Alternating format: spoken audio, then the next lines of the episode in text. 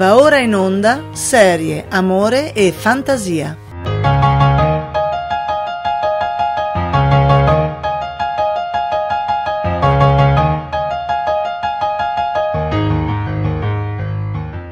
Sapete qual è la cosa migliore di questi tempi? Essere famosi. Pensateci un attimo, più sei famoso, più la gente ti regala roba e soldi, e più hai soldi e roba, e più sei famoso. E come si diventa famosi? Per esempio facendo video su YouTube. Pensate a quanta gente è diventata famosa su YouTube. Justin Bieber, per esempio, che faceva video musicali nella sua cameretta ed è stato poi scoperto da grandi numeri che, insomma, l'hanno fatto diventare quello che è adesso. E anche altra gente, come la signora del pellicciotto. Non so se avete visto il video, c'è sta signora che stripa male in un negozio di vestiti e poi sviene male. Questo video è diventato talmente virale che la signora col pellicciotto prima è andata dalla D'Urso in televisione e poi fa le serate a pagamento, dove si può scoprire come sono andati veramente i fatti di quella roba là. Quindi come si diventa famosi su YouTube? O sei bravo, ma non consideratelo neanche, o fai roba virale, che spesso e volentieri è trash senza la consapevolezza di quello che stai facendo, e tu trasformi una cosa sbagliata che fai tutti i giorni come una cosa che piace a tutti, per due semplici motivi, o ti sfottono o la condividono. Come quella puttana del grande fratello VIP, e ripeto, VIP, dove c'è sta terricola ignorante che sbaglia la definizione di atmosfera, non perché fa ridere ed è in tv, ma perché non sa un cazzo né di italiano né di tutto il resto.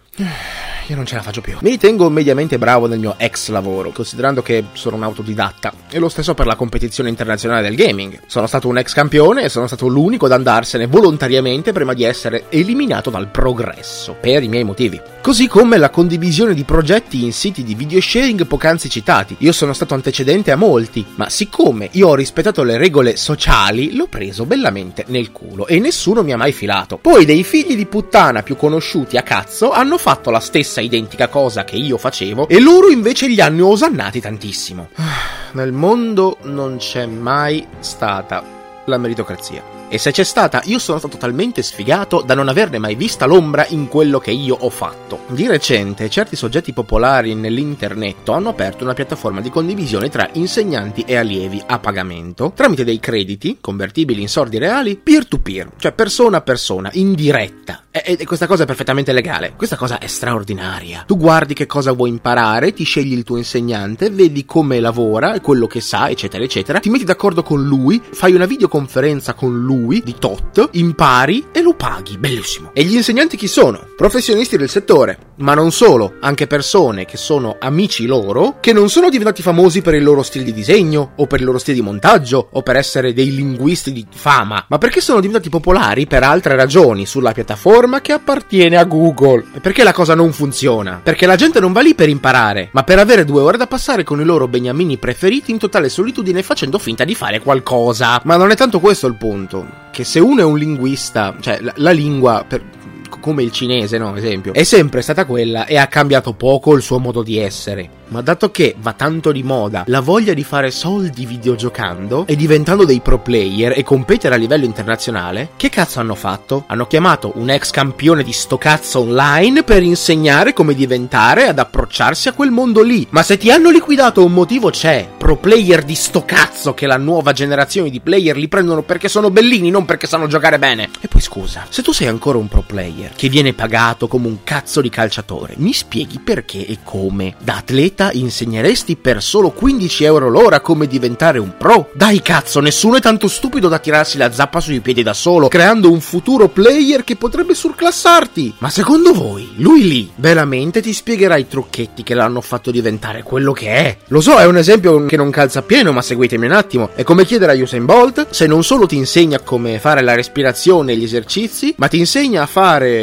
tua l'emozione che lo ha spinto a raggiungere quel cazzo di risultato. Non può succedere e non funzionerà. Alcuni di voi potrebbero pensare che siano dei vaneggiamenti di un figlio di puttana che rosica tantissimo. E come darvi torto, possono sembrarlo. Io non ce la faccio.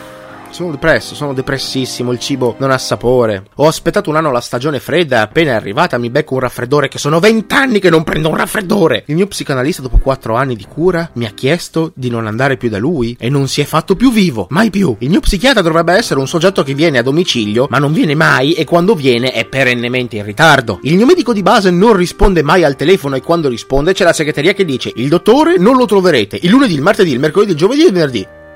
E ho capito, ma quando, quando, ti trovo? Sei l'unico medico che lavora sabato e domenica? C'è una vecchia barzelletta che decanta. Due anziane signore stanno in un centro per anziani la prima dice, ragazza mia, certo che qui da mangiare è veramente terribile. E la seconda risponde, sì, hai ragione, è uno schifo, ma poi che porzioni piccole.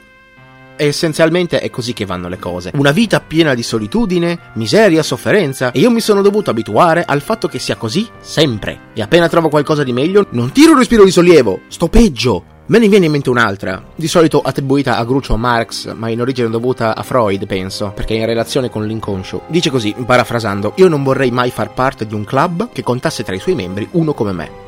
È la battuta chiave della mia vita in relazione alle mie relazioni con le donne. Adesso c'è questa ragazza, una mia cara amica, che è stata la mia fidanzata per due anni. In realtà quattro, ma siamo stati insieme per davvero per solo due anni. Ci siamo lasciati, la cosa non funzionava, siamo rimasti molto amici, siamo praticamente fratelli. Fratelli che si vogliono bene. Sapete, io penso ai fratelli, mi viene in mente Caino e Abele, insomma, lei è sempre stata la prima a dire mettiamo dei paletti, se no ci comportiamo ancora come una coppietta. Gne gne gne. Beh, mm, nell'ultimo periodo lei è la prima a comportarsi come una coppietta in mia presenza. Mia madre dice che anche le sue amiche fanno così con lei. Io le rispondo: Mamma, ma voi siete amiche etero convinte da una vita e tutte femmine. Io sono maschio, lei è femmina e siamo stati insieme. Capisci che la cosa è un po' più complicata di come la fai tu. E che fa l'amica mia? Ogni tanto si accoccola, vuole le coccole, le carezze, gli abbracci. Tutto senza malizia, sia chiaro. Ma mm, non è una cosa sana non è sana perché se siamo fuori, per esempio, e qualcuno ci vede, capisce che siamo una coppia e se vogliamo entrambi trovarci un compagno barra compagna, non dobbiamo comportarci così e nessuno dei due vuole avere una relazione con l'altro. E io non ho il coraggio di parlarne con lei perché tutto sommato mi piace questa cosa.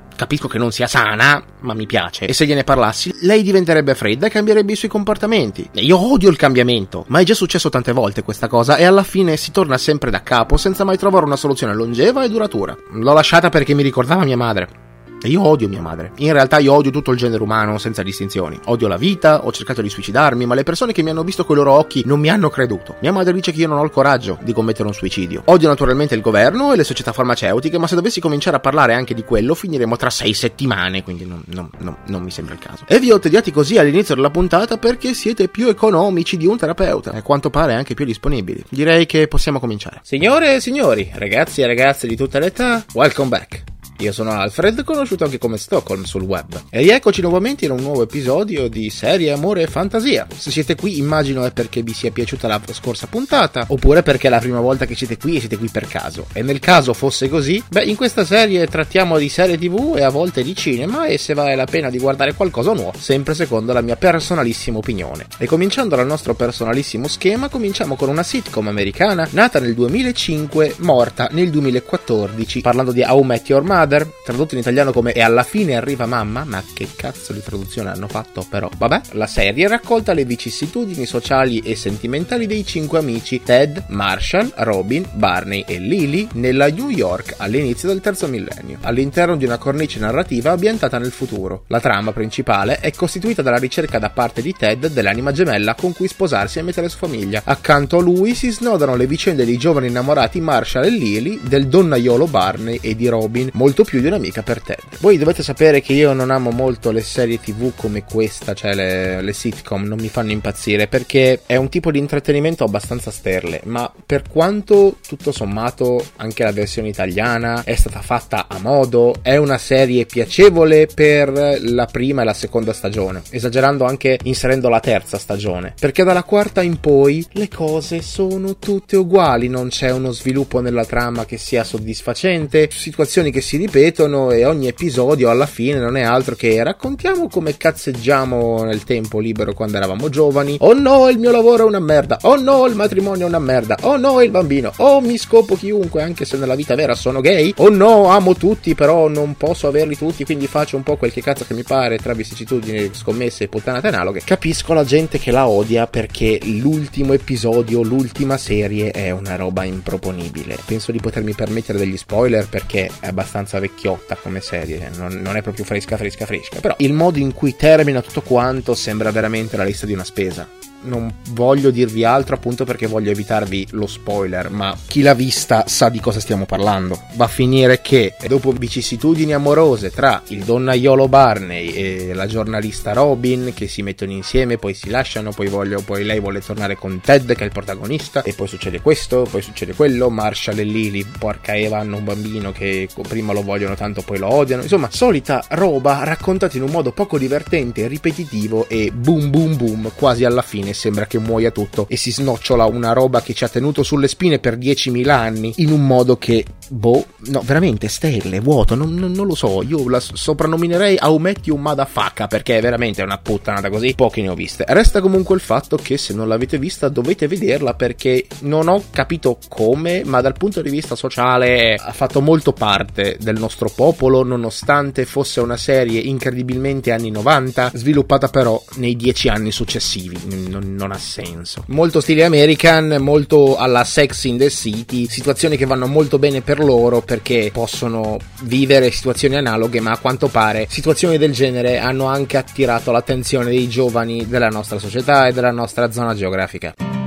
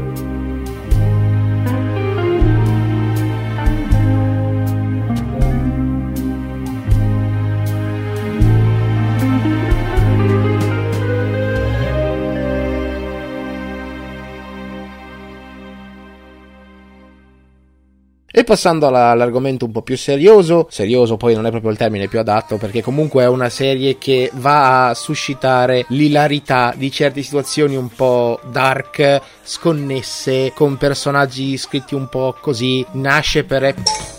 Ecco qualcuno di voi che mi ha mandato un messaggio mentre sono in post produzione per una puntata su WhatsApp. Dopo vi ricordo il numero. La serie di cui sto parlando adesso è I Zombie, che è una serie televisiva statunitense creata da Rob Thomas e Diane Ruggiero, trasmessa nell'emittente View il 17 marzo del 2000 15. Attualmente ancora in produzione, ci sono quattro stagioni, in Italia ne sono arrivate solo due, non vedo l'ora che vada avanti perché tutto sommato non mi dispiace neanche un po'. È un adattamento parziale della serie a fumetti omonima di Chris Robert e Michael Alfred. Eh eh, si chiama come me. Le grandi menti condividono qualcosa.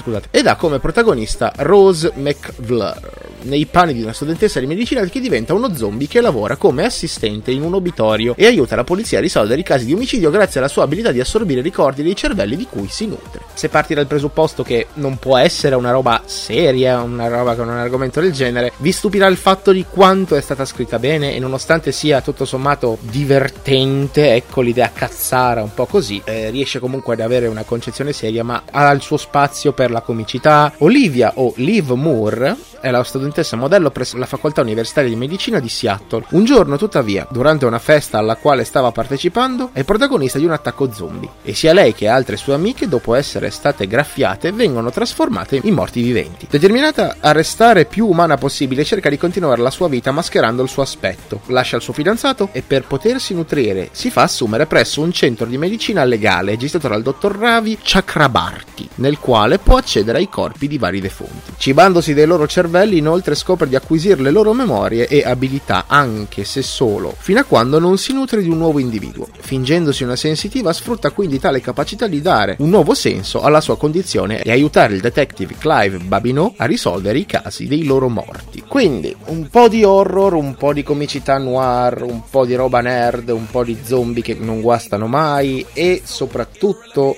una serie tv poliziesca fantascientifica. I personaggi suscitano una certa ilarità, sono molto ben caratterizzati, c'è lo sbirro A che fa certe cose, c'è lo sbirro B che fa altre cose, c'è il fidanzato perennemente innamorato e gne gne gne ciu ciu ciu ciu ciu che va e torna e torna e va e lei non ne vuole, lei lo ama ancora, poi invece succedono cazzi amorosi, c'è un po' di tutto e funziona veramente bene, soprattutto il cattivissimo che viene scoperto per puro caso, infatti si verrà poi a scoprire che la causa dell'infezione zombie è dovuta a un nuovo tipo di droga e il cattivissimo è tipo il mega spacciatore della situazione, ma quando anche lui diviene zombie cerca di trovare dei modi non legali, sfruttando anche Liv Moore, per mandare avanti il suo racket, uccidendo poi ragazzi, drogati e altre cose, asportargli il cervello, venderlo ad altri zombie che lui stesso fa diventare zombie per poter avere dei clienti. Insomma, la cosa funziona molto bene nelle prime due stagioni, che sono quelle che sono arrivate attualmente in Italia con la localizzazione in italiano. Purtroppo alla fine della seconda stagione c'è un cliffhanger spoilerone brutto brutto brutto dove è difficile dirvi roba senza spoilerare un membro della polizia segreta del cazzo che ti frega lo fa apposta per ottenere potere di diventare. Mm, chi vuole capire, capisca, leggete tra le righe. Ve la consiglio? Sì, a me piace. Io non sono un amante delle serie poliziesche, ma questa, proprio per essere un po' fottuta, ha attirato la mia attenzione. Ne vale la pena? Io dico di sì, anche solo per masturbarsi sull'attrice di Liv, che Miss McClever è una figa in video truccata così. Roba che Emma Watson può accompagnare solo. Uh.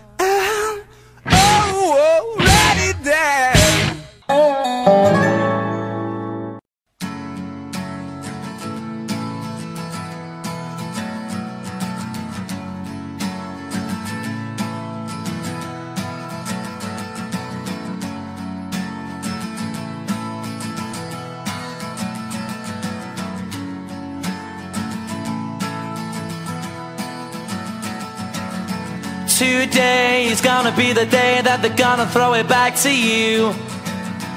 By now, you should have somehow realized what you gotta do. I don't believe that anybody feels the way I do about you now.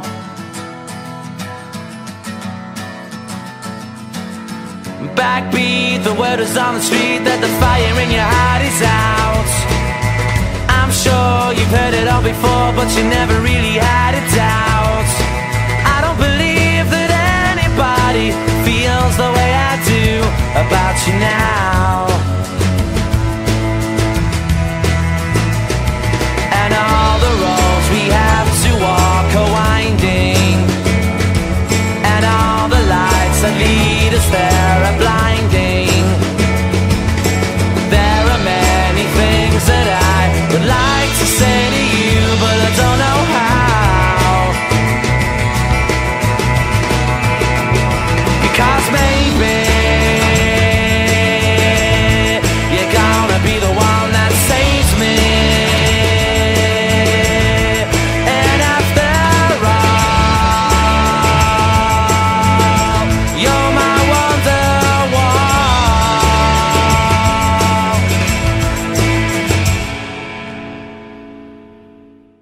Passando alla parte finale di questa puntata, dove andiamo ad analizzare il prodotto animato, andiamo ad analizzare la serie Archer, una serie animata statunitense per adulti creata da Adam Reed per il canale televisivo FX, uscita nel 2010 e attualmente ancora in corso dopo nove stagioni. La serie dal punto di vista del design ricorda molto quelli che sono stati i fumetti degli anni 60 di supereroi della Marvel e della DC, molto in uno stile alla Andy Warhol. Ma nonostante i disegni semplici, i colori saturi e poco dettagliati, i personaggi sono molto ben caratterizzati e attirano molto l'attenzione, andando a sottolineare un tipo di umorismo molto esplicito ma senza esagerare. I personaggi sono spesso provocatori e il protagonista, Archer, è uno dei migliori agenti segreti del mondo, ma nonostante avendo l'aspetto dei primi 007 il suo comportamento da puttaniere, alcolista, fumatore, giocatore d'azzaldo, la serie va proprio a incentrarsi sulle sue avventure e su come lui, i suoi colleghi, amanti, puttane, sua madre, persone che lui detesta, il KGB perché la serie è ambientata in quello che sembra una New York degli anni 60 quindi rapporto con uh, servizi segreti, l'FBI, spaccio di droghe. Ogni personaggio è perfettamente riconoscibile in tutte le serie e in tutte le stagioni. Anche se secondo me, per quanto io la ritenga molto divertente, all'inizio non mi faceva impazzire perché non è da risata sguaiata, ti fa fare un sorrisino amaro di tanto in tanto. È cambiata molto, sono cambiati molto i personaggi senza un motivo coerente e quant'altro. Per esempio, all'inizio ci vengono presentati dei personaggi che sono lo sfigato che si scopa la più figa di tutte perché ha un cazzo lungo così, la segretaria svampita che nessuno si ricorda il suo nome, che poi di punto in bianco diventa un'arrapata affamata di sesso super famosa, figlia di una casa super razzista di persone mega ricche nella zona, la madre che invece è sempre il personaggio che, che è cambiato di meno, una donna con le palle quadrate che ha combattuto nonostante game.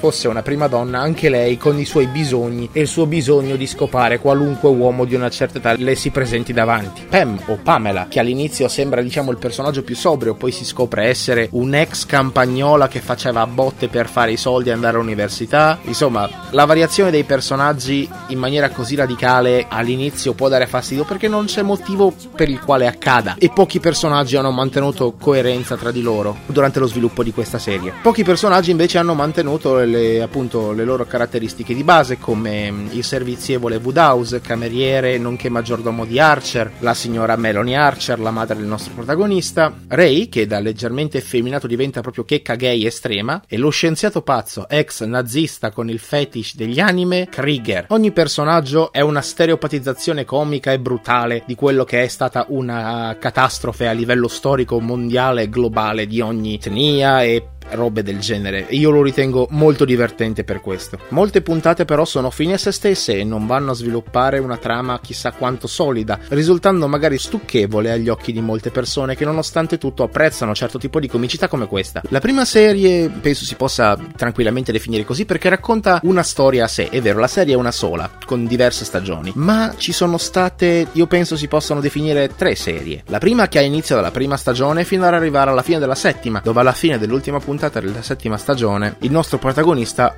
muore. E per mandare avanti tutta la baracca si sono inventati un modo geniale per mandare avanti la produzione di questo cartone animato chiamando la serie Archer in Dreamland e facendogli impersonare sempre se stesso ma in un'altra epoca tutto all'interno di un sogno con una storia leggermente diversa ma che rispetta comunque i canoni delle serie precedenti e le caratterizzazioni raggiunte e i comportamenti tipici di ogni personaggio quindi la, le frasi tipiche di Pam il comportamento di Melanie eccetera eccetera eccetera, le varie fissazioni anali e naziste di Krieger e via discorrendo. Io pensavo che la serie potesse interrompersi lì, ma hanno fatto uscire relativamente di recente la nona stagione, che per quanto sia è divertente perché alla fine le battute nuove ci sono, è tutto un ammiccare a com'era la comicità del periodo, com'è la comicità delle scorse stagioni. Fondamentalmente la stagione 8 e la 9 sono identiche, solo che cambia l'ambientazione. Partiamo da un presupposto che loro devono fare una cosa, succedono casini, alla fine tutti i personaggi che incontriamo si mettono l'uno contro l'altro perché per un motivo o per l'altro tutti loro vogliono raggiungere quell'obiettivo, ottenere quell'oggetto, fare quella determinata cosa. Poi c'è il mega combattimento finale tra l'antagonista e non che termina sempre in quel modo lì. Archer schiatta o comunque l'inizio della um, decima stagione che ancora non c'è ma c'è diciamo um, un piccolo spoiler alla fine del, dell'ultimo episodio della nuova stagione si svolgerà nello spazio. Se la prima puntata di Dreamland si svolge svolge in un sogno, la nona stagione si svolge in un'isola nella giungla ai confini con uh, la Francia e la probabilissima decima stagione comincerà nello spazio perché appunto abbiamo uno spoiler dove vediamo Archer che è in una camera di criocongelazione che si sveglia e parla con una fonte di luce ed energia che si scopre poi essere sua madre che ha assunto per evoluzione una nuova forma diversa. Continuerò a guardarla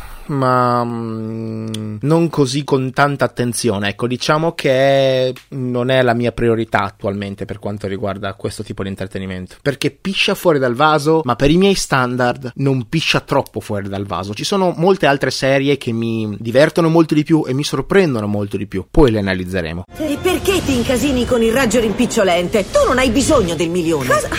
Stai scherzando? Non è certo per i soldi. Pam, Stiamo partendo per un viaggio verso una scoperta medica senza eguali e non solo in tutta la storia dell'umanità, ma forse anche nel suo futuro. Ippocrate, Galeno, Parsifal, Sharp. Da migliaia di anni i medici sognano di avere la possibilità di vedere quello che noi avremo l'occasione di vedere attraverso questo processo davvero stupefacente della miniaturizzazione, che devi ammettere è la vera incarnazione della terza legge di Arthur C. Clarke, secondo la quale qualsiasi tecnologia sufficientemente avanzata non si distingue dalla magia o, se vogliamo, da un miracolo. Io! E poi userò quei soldi per comprare un orfanotrofio e spianarlo con una ruspa. Perché? Così, per ridere. Cari ascoltatori, siete d'accordo con quello che ho condiviso con voi sulle serie di oggi? Non siete d'accordo? Siete d'accordo? Avete un'opinione leggermente diversa? Volete condividere il vostro interesse per una serie di cui non abbiamo parlato oggi, ma che potrebbe essere presa e approfondita in futuro? È giunto il momento di sentire la vostra opinione, è giunto il momento di sentire le vostre voci. Mandatemi un messaggio su WhatsApp o un vocale al numero 348 87 67930 e ditemi la vostra opinione. Bene signore e signori, ragazzi e ragazze di tutte le età, la nostra puntata di oggi è finalmente giunta al suo termine. Spero che la puntata vi sia piaciuta e spero che la mia compagnia sia stata abbastanza soddisfacente per voi. Noi ci risentiamo la prossima settimana, stesso posto, stessa ora. E mi raccomando, restate sintonizzati, sempre qui su Radio Città Fujiko. Alla prossima!